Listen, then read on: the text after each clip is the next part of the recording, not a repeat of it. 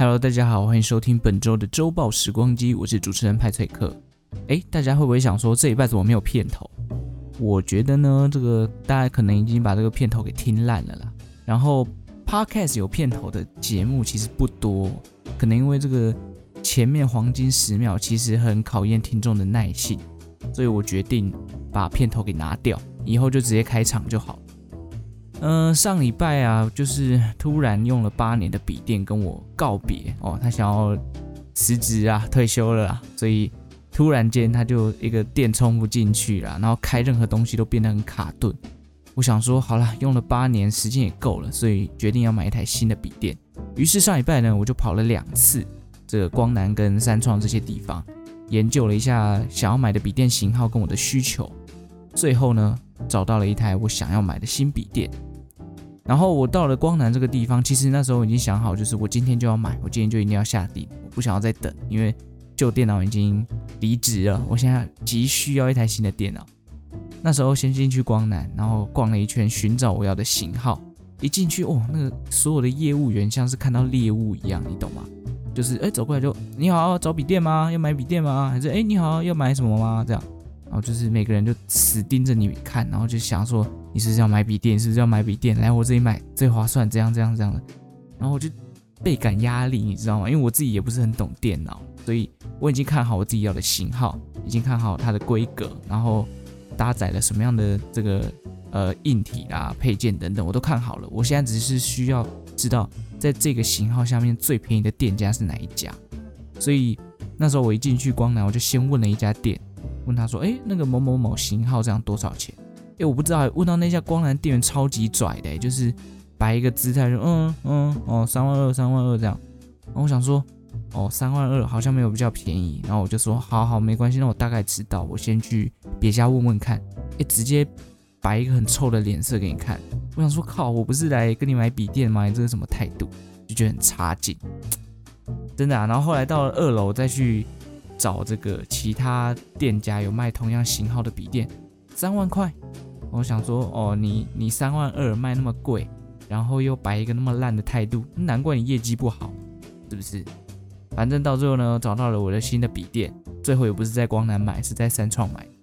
但目前用起来一切都是呃顺利啦，反正就是换了一台新电脑，速度快了很多，操作起来也比较爽。这就是我上礼拜。呃，算是一个买笔电的一个心得啦，就是觉得你要卖笔电，你也好歹摆出一个比较就是以客为尊的一个态度嘛。今天我也不是什么 OK，，有没有？就是你要服务就摆个好脸色，不要一种就是不跟你买好像是我欠你的一样。好，总之呢，我就是换了一台新的笔电啊。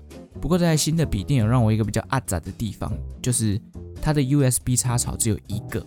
没有错，就是一个，另外两个都是 Type C，所以我之后可能会去买一个 Hub 来用吧，就是让它接上去之后可以去接一些其他的东西。上礼拜做了这个两集的接机哦，结果发现点阅率都不是太好，有点难过，因为花了蛮多时间的。可能大家不喜欢太严肃的议题，所以我呢，我们今天就要来聊一些比较轻松的，我们来聊聊冰岛这个国家。好，今天要聊冰岛这个国家，先来问问大家对它的印象是什么？哎，我怎么问大家？根本就不会有人回我嘛。好像我，我个人啊，我拍摄一刻，我个人就是冰岛，我就会想到极光，北欧国家，然后很多的火山，地形很丰富，大概就这样子吧。然后就是因为知道的很少，加上这个感觉跟台湾的景色差异非常大，它一直都是我很想去的一个国家。其实北欧我都蛮想去看看的。因为就是，哎，冰川地形的冰河，这个是在台湾很少见到的，而且北欧又给你一种哦高高发呃这个什么高度发展的国家，然后又是一个比较环保的感觉，就是有人觉得哦整个国家好像很干净，有没有这样子呢？这个我不知道，因为我我也没有去过，但是之前有看过一些朋友去冰岛拍的照片，真的都是非常非常的美，不管是极光啦、冰河地形啊、温泉啦、教堂啦。然后一些，反正就是一些他们那边的特色建筑，我觉得都是很吸引人的。总之呢，如果未来有机会，我会想要去冰岛。好，那我今天介绍这个冰岛，主要会分成两个部分。第一个当然是要跟历史有关啦，因为其实本周的历史，呃呃，其实呃当然会跟历史有关啦。第一个就是因为本周历史上的十二月一号跟冰岛的这个呃国家的发展有些关系。那究竟发生了什么事情呢？等一下来跟大家说明。另外一个部分呢，会分享几个人们对于冰岛这个国家的一些认知跟一些冷知识。那我们就开始进入今天的主题吧。OK，那要来讲冰岛的历史。其实讲到北欧国家的历史，我们应该都不太熟悉。应该大部分人比较熟悉的都是北欧神话，就什么索尔啊、洛基啊这些的。那其实要来讲这个历史上冰岛在十二月一号发生什么事情？冰岛王国在这一天拿回了他的自治权。那要介绍这个冰岛王国之前，我们先梳理一下整个冰岛的历史发展。最早来到冰岛定居的就是维京人啊，大概在西元八百年、九百年的时候来到冰岛这个地方永久定居，甚至成立了人类史上最早的议会，叫做冰岛议会。那他们也成立了所谓的冰岛自由联邦，持续了大概三四百年之后呢，斯堪的纳维亚人，哦，斯堪的纳维亚大家应该很熟悉这个名字。简单来讲，就是丹麦啊、挪威人来到这边占领了冰岛，那冰岛这个地方就失去了主权，成为了挪威的殖民地。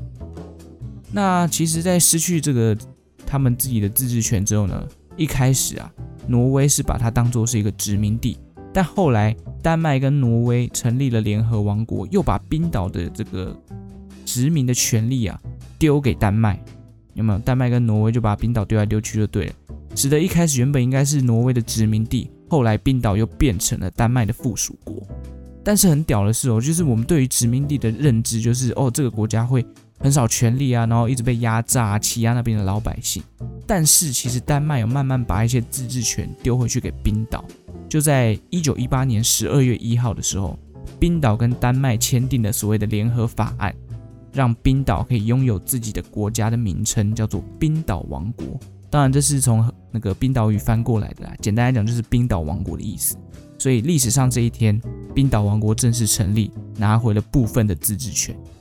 哦，虽然说是冰岛王国啦，但是它其实跟丹麦是一个邦联国。什么叫做邦联国呢？就是两个国家的国王都是一样，都是丹麦的国王。那部分的权利，像是什么呃外交啦、国防这些，丹麦其实也没有把权力放给冰岛王国。冰岛王国就是一个在自治区有自己主政的权利，但是没有办法跟其他国外的国家进行外交。然后冰岛王国呢，虽然叫做王国。但它其实是，呃，这个实施所谓的君主立宪制，就类似像日本啦、英国啦，还有泰国这样子。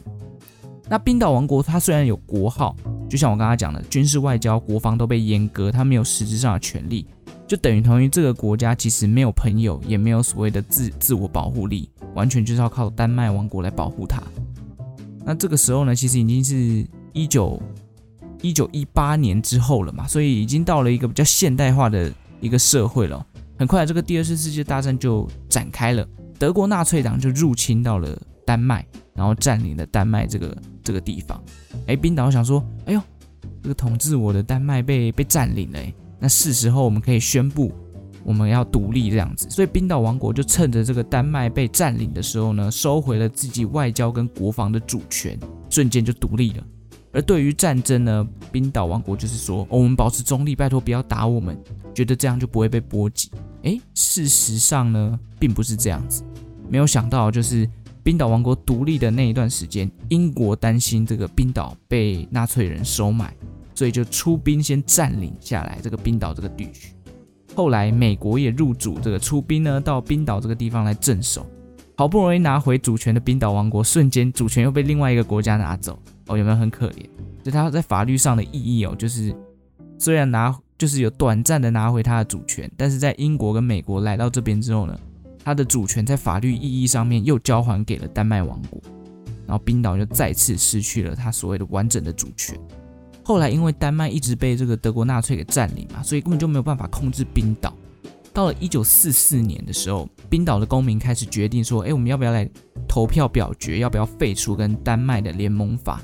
然后来采用新的宪法这样子，最终呢，这个公投案啊，以九十八 percent 的同意票通过，而且投票率高达九十八 percent，超级狂，就等于说几乎所有人来投票都是说，哦，我们要废除跟丹麦的联盟法，我们要自立宪法的这样子一个概念。所以冰岛王国呢，就在一九四四年这一次的公投之后，正式从王国变成所谓的共和国。那听到这个消息的时候，丹麦人当然很生气啊！哎，你没有问我的意见呢，你好歹也是我的，就是我的邦联国家，你怎么可以自己就独立了？觉得自己的国家这个领土又少了一块。但因为他们被这个德国纳粹给占领嘛，所以根本就做不了什么。后来这个丹麦王国啊的国王还恭喜说：“哦，恭喜你们冰岛共和国成立啊！”就发电报来恭喜他们。我觉得哦，这北欧国家的民主真的很很有风度诶，就是哦，我拿你没办法，那好了，我最后恭喜你啊，恭喜你啊，恭喜你啊，那种感觉。在一九四四年之后呢，冰岛议会就回归成为了最高的立法机构。这个原本在维京人来到最早成立的。这个议会啊，在一九四四年之后，才终于又恢复了它的功能。直到现在呢，冰岛都是维持这样的国家体制。哦，你就会发现，其实哦，冰岛虽然他们的王国成立在一九一八年，但是因为接下来很快这个第一次世界大战啊，第二次世界大战就一直爆发嘛，所以你会发现它的主权一直都没有一个实质上完整的一个状态。就是它虽然自称呃，它虽然叫做王国啦，但是。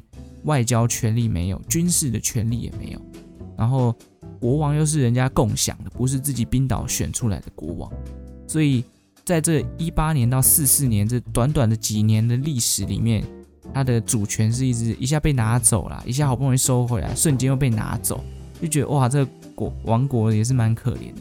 终于到一九四四年之后呢，冰岛终于才把自己的国家体制给慢慢的定下。OK，听了这么多，可能有一点母萨萨，我来帮大家就是稍微顺利一下这个时间点哦。简单来讲，冰岛它大概是在八百年、九百年，西元八百年、九百年的时候呢，由维京人来到这个地方永久定居，并且成立了人类史上第一个议会之一的冰岛议会，然后展开了这个冰岛自由联邦长达三四百年的历史。结果后来不久之后呢，这个丹麦跟挪威的联合王国啊，就来占领了冰岛这个地区。呃，起初呢，冰岛这个地方是啊、呃，这个挪威的一个殖民地啦。但后来因为丹麦跟挪威的联合王国在分配这个冰岛地区的时候呢，将冰岛这个地方分给了丹麦王国，因此哦，冰岛就变成了丹麦的附属国。后来呢，这个丹麦啊，慢慢的把一些自治权放给了冰岛，那冰岛的权力就慢慢变大。于是到了一九一八年的十二月一号，冰岛王国正式成立。他们拥有了自己的国号，哦，冰岛语翻过来就叫做冰岛王国。虽然它变成了一个有国号的冰岛王国，但实际上它的权力是有被阉割了，包含像是外交、军事、国防这些功能，它都被阉割掉了。而且它的君主，所谓的国王，就是跟丹麦是一样的国王。那一九一八年成立到一九四零年这段期间，都是一个这样子的状态。后来一九四零年的时候，第二次世界大战。德国纳粹攻打占领了丹麦这个地方，冰岛王国呢，趁机宣布独立，收回所谓的外交跟军事的主权。但是就在收回没多久，美国跟英国就考量到说，哦，纳粹可能会占领这个地方，于是他们先出兵占领的冰岛王国的领土，冰岛王国瞬间失去了它的主权，在法律意义上呢，它的主权又被交还给丹麦王国。好，那。这个状态下持续了四年，到了一九四四年的时候呢，冰岛王国里面的人民开始觉得说，哎，我们要不要来办一个公投？反正现在丹麦被占领，没有没有时间来控管我们，要不要干脆我们就废除跟丹麦的联盟法，自己成立新的冰岛宪法？那投票的过程呢，九十八 percent 的人都同意，于是冰岛共和国正式成立。在一九四四年呢，到现在冰岛都是一个共和体制的国家。好。整个脉络大家应该就熟悉了，这就是冰岛的一个呃体制的发展。就你可以发现，它经历过联邦、邦联、共和国，哦，很多这种不同的国家体制都可以在这边看得到。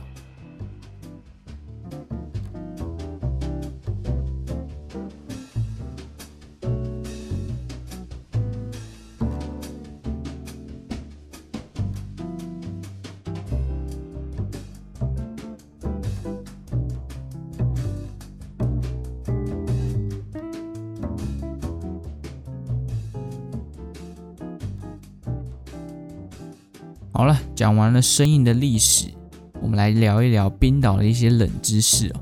我找了八个冷知识，快速的跟大家分享一下。第一个呢，哦，冰岛超过六成以上的人口其实都居住在他们首都雷克雅维克。哦，冰岛的首都雷克雅维克，这个可能不是太多人知道，但是啊，它就是冰岛的首都。哈哈哈，它虽然很小，就是没有占地多宽啊，但它却是世界上最北端的首都哦。然后它拥有超过一半，甚至高达六成以上的冰岛人口都住在这边，而且这边的这个文化啦，还有整个的建筑风格非常的多彩多姿，而且非常的很有特色，就对了。各种古怪的城市建筑啦、餐馆啊、咖啡厅的、酒吧、博物馆等等都有。而且，因为我刚刚有说过嘛，它这个占地面积其实没有很大，所以你可以用行走的方式去逛这个雷克雅维克。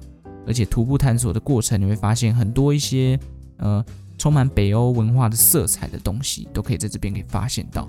那举几个这个雷克雅维克的地标啦，当然就像是冰岛的地标哈尔格林姆教堂，或者像是哈尔帕音乐厅。哦，哈尔格林姆教堂呢，它其实应该算是雷克雅维克里面最高的一座建筑。你可以免费进入这个教堂里面去参观，并且搭的这个升降梯呢，到最高的顶点去一览这个雷克雅维克的整个都市的全貌。那哈尔帕音乐厅呢，就是一个比较新的一个建筑物，它原本是在这个金融危机前要预定要盖成这个议会议事厅啊，或者是一些讨论金融相关的一个建筑，但后来因为金融危机的关系。这个计划就停摆了，直到后来呢，它被改造成为所谓的音乐厅。那它是用了这个类似玄武岩的概念设计的一个建筑物，大家有兴趣可以上网找一下它的图片，我觉得很美。而且我一开始看到的时候，我想说，哎呀，怎么那么眼熟？是不是在天能的电影里面有看过？但后来发现，哦，其实是不同座啦。天能那个是一个废墟，呃，不是废墟啊，就是废弃的一个歌剧院去重新改建而成。好，那还有什么呢？太阳航海者。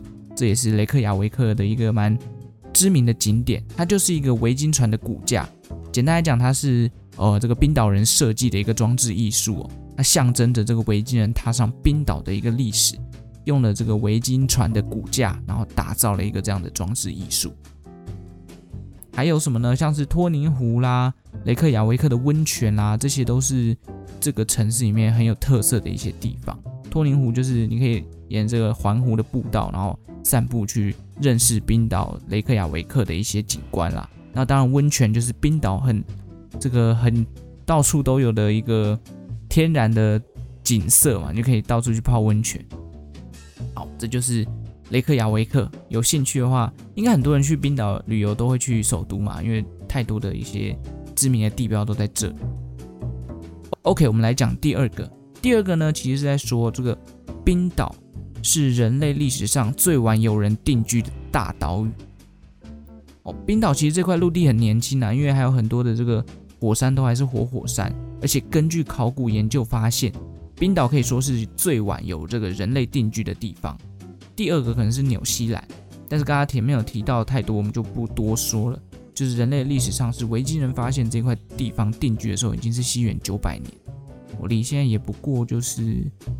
接近这个一千一百年左右的历史，所以算是很很最近的事情。好，那第三个呢？冰岛其实充满着这种精灵跟巨人的传说，这应该也不算冷知识了吧？大家就知道北欧神话就是充满这种精灵啦、神啦、巨人啦、人类啦、矮人啦等等的一些传说。那冰岛其实它的。这个一些传说，就是在首都刚刚讲到这个雷克雅维克有一所精灵的学校。那冰岛人普遍都是相信有精灵的存在，只是我们人们是看不见精灵的。事实上，精灵在冰岛语的翻译其实是叫做隐身的人哦，就是隐形的人就对了。那这群隐身的人呢，也就是所谓的精灵，都生活在所谓巨大的岩石当中。虽然只是传说啦，但其实也有帮助到这个冰岛人去更加爱惜这个。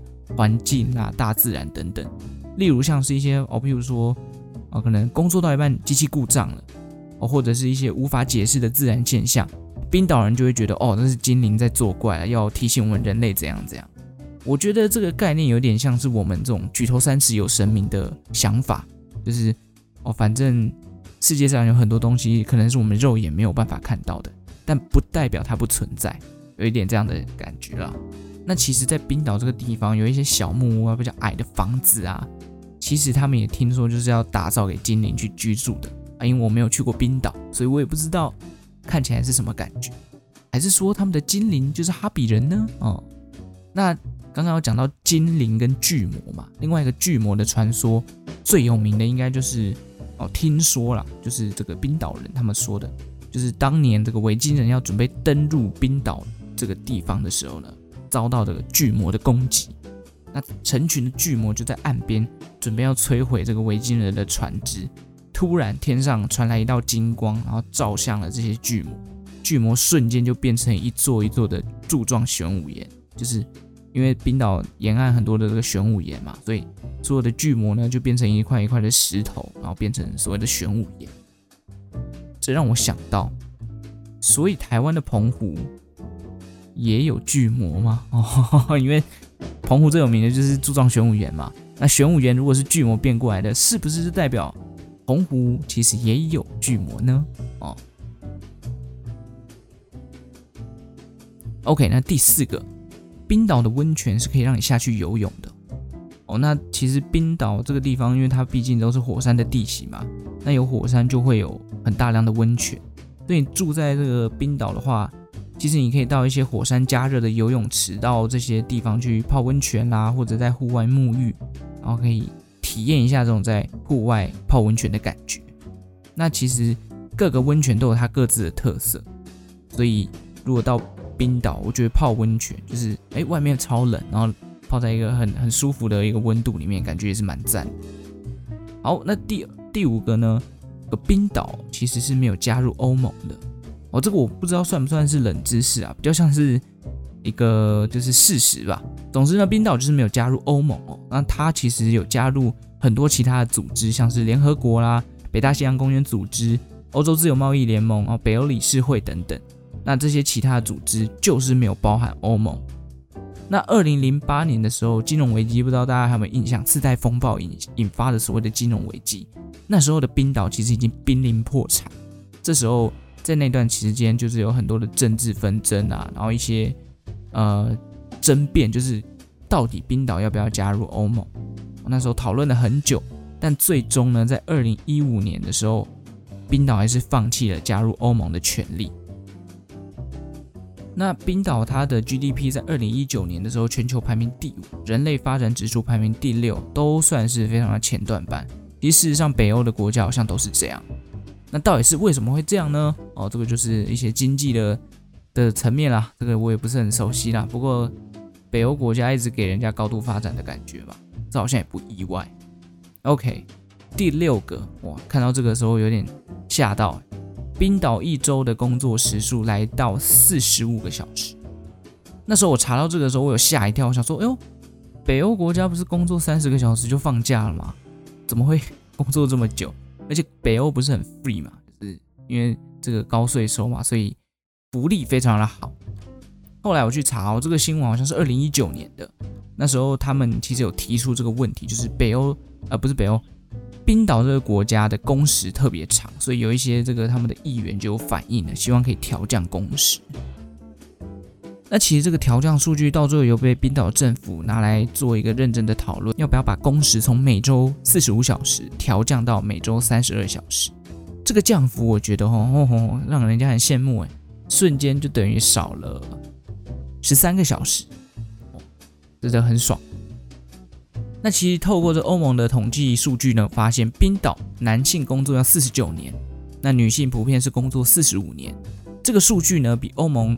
自己国家里面平均的年数都高了五到十年之多，所以呢，冰岛官方的态度是觉得，嗯，我们应该真的要调降一下工时。那他们呢，也觉得更多的财富创造只要来自于增加休闲的时间来发展。简单来讲，就是好好享受生活啦，不然你赚了那么多钱花不到，好像也没有什么意义，也没有办法促进这个 GDP 的发展。这样子，我想说，哇。真真的好，我们都是觉得说啊，不赚钱就没有钱花，然后我们就把时间全部拿去赚钱。亚洲人好像比较偏向我要赚钱存钱，然后欧美国家就觉得我赚到钱就是要花。大家觉得你自己是什么样的花钱的心态呢？